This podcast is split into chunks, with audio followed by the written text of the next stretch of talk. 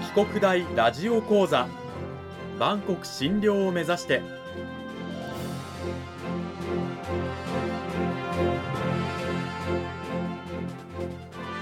番組タイトルにあるバンコク診療とは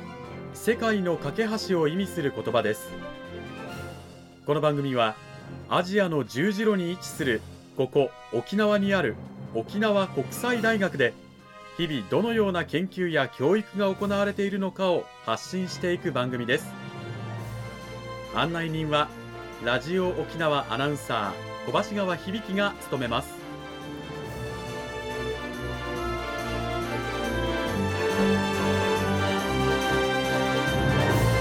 この番組は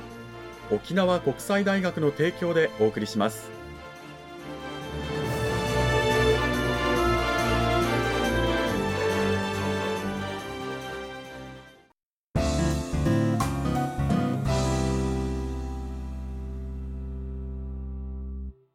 沖国大ラジオ講座今週も先週に引き続き沖縄国際大学経済学部経済学科の影理恵先生を迎えてお送りします。影先生今週もよろしくお願いします。よろしくお願いします。講義タイトルはアジアの人材育成と日本の介護士不足日本の介護人材受け入れ制度を中心にしてと題してお送りしていきたいと思います。さて今週の内容に入る前にまずは先週の軽いおさらいなんですけれども日本というのはまあ世界的に見ても高齢化率が高い、え国と言われていて、それがですね、日本はなんと人口に対する65歳以上の割合、これを高齢化率と言うんですが、それが28%超え。実はこれ日本だけじゃなくて、アジア諸国のま経済的に裕福な地域も同じような、え、問題を抱えていると。2050年、今から30年後だと、日本は高齢化率37.7%と見込まれてるんですが、さあ、他のアジア地域はというと、軒並み30%台を超える、あるいはそれに近い数字になってくる。つまり、アジア諸国地域も、この高齢化社会がですね、もう待ったなしと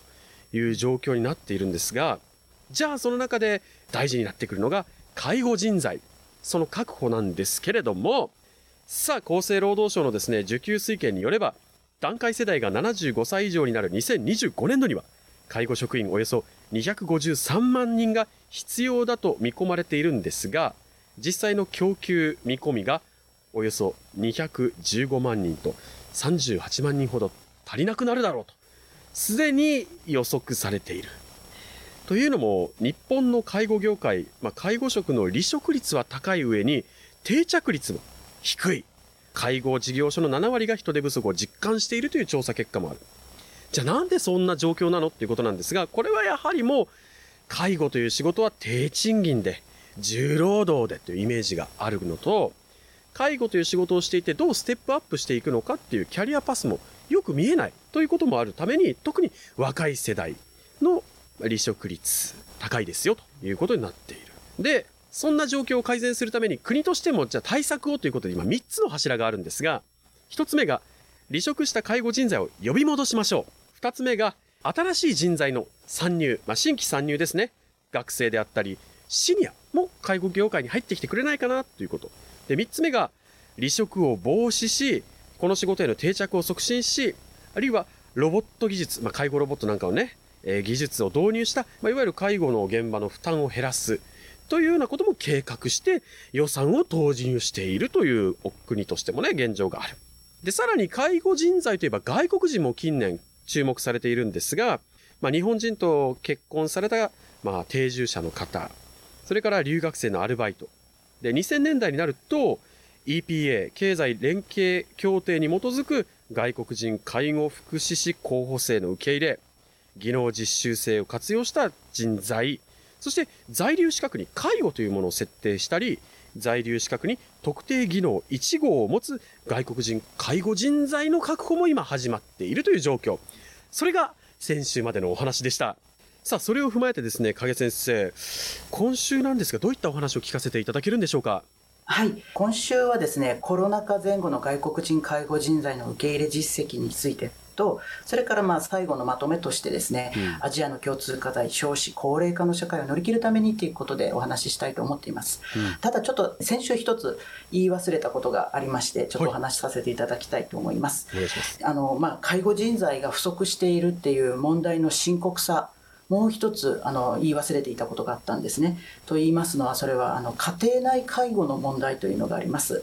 それは何かと言いますと、施設がなかなか見つからないかあの施設難民であるとか、高齢者同士のまあ、老老介護と呼ばれるものであったり、それから認認介護という認知者同士、認知症を発症した高齢者同士の介護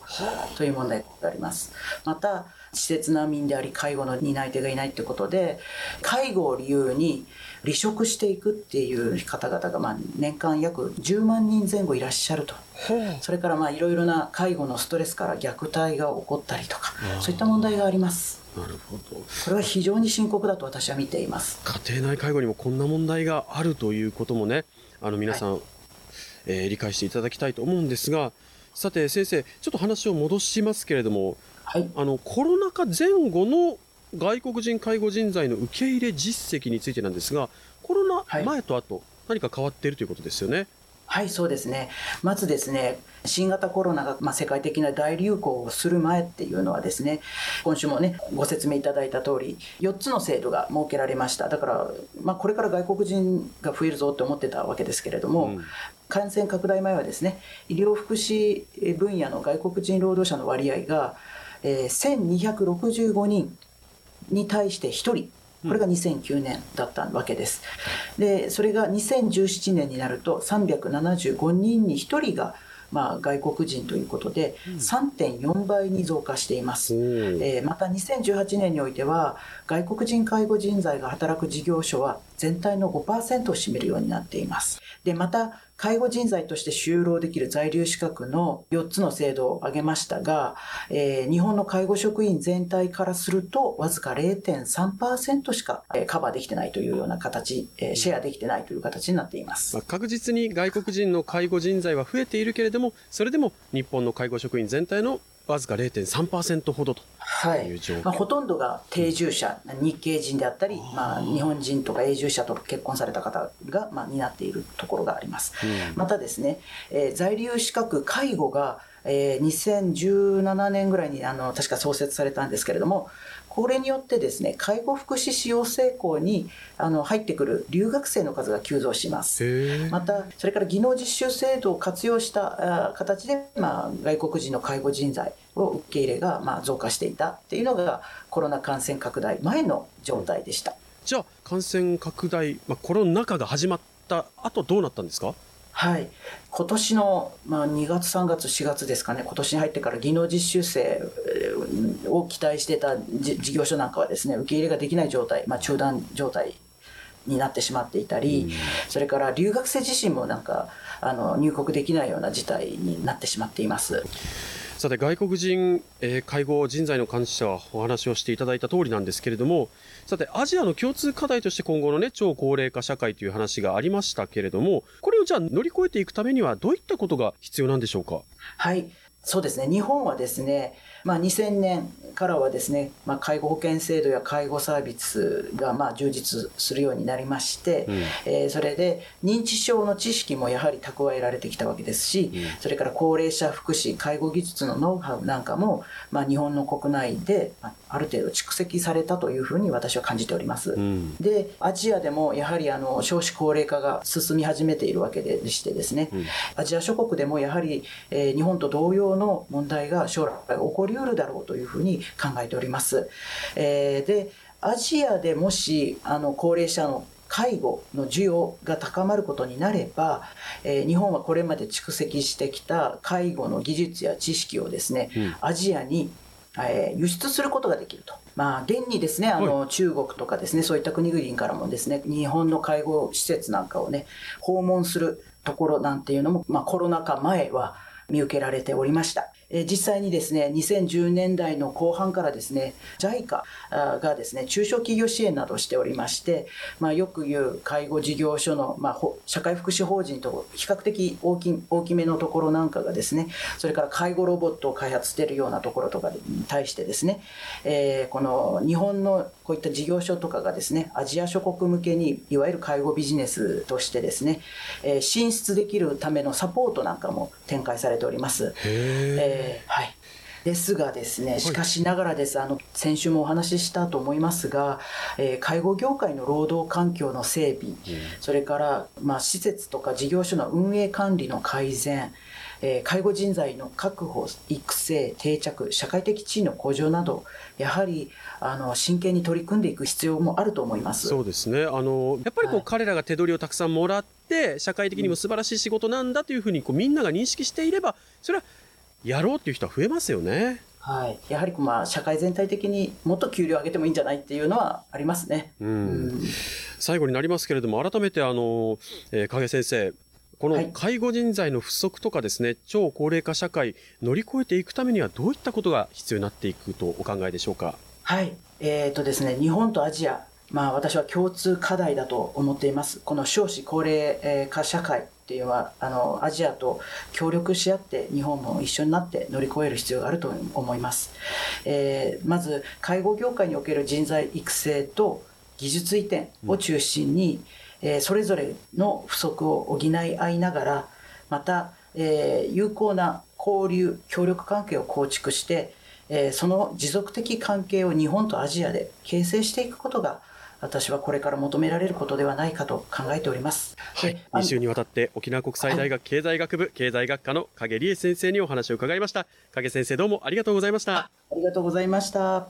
あの影先生私もですね大学の教員免許取得の際にあのいわゆる介護施設というのをですね訪れてそこであの施設利用者の方のあのお世話をさせていただいたことがあるんですけれどもやっぱりこう食事の介助っていうんですかね一つとってもすごく大変でこういった方々のこの仕事の大変さであったりとかあるいはこの素晴らしさこういう方々が支えてくれてるからっていうようなものをですねもっと多くの人が知る必要があるんじゃないかなと思うんですよね。うんはい全くその通りだと思いますはい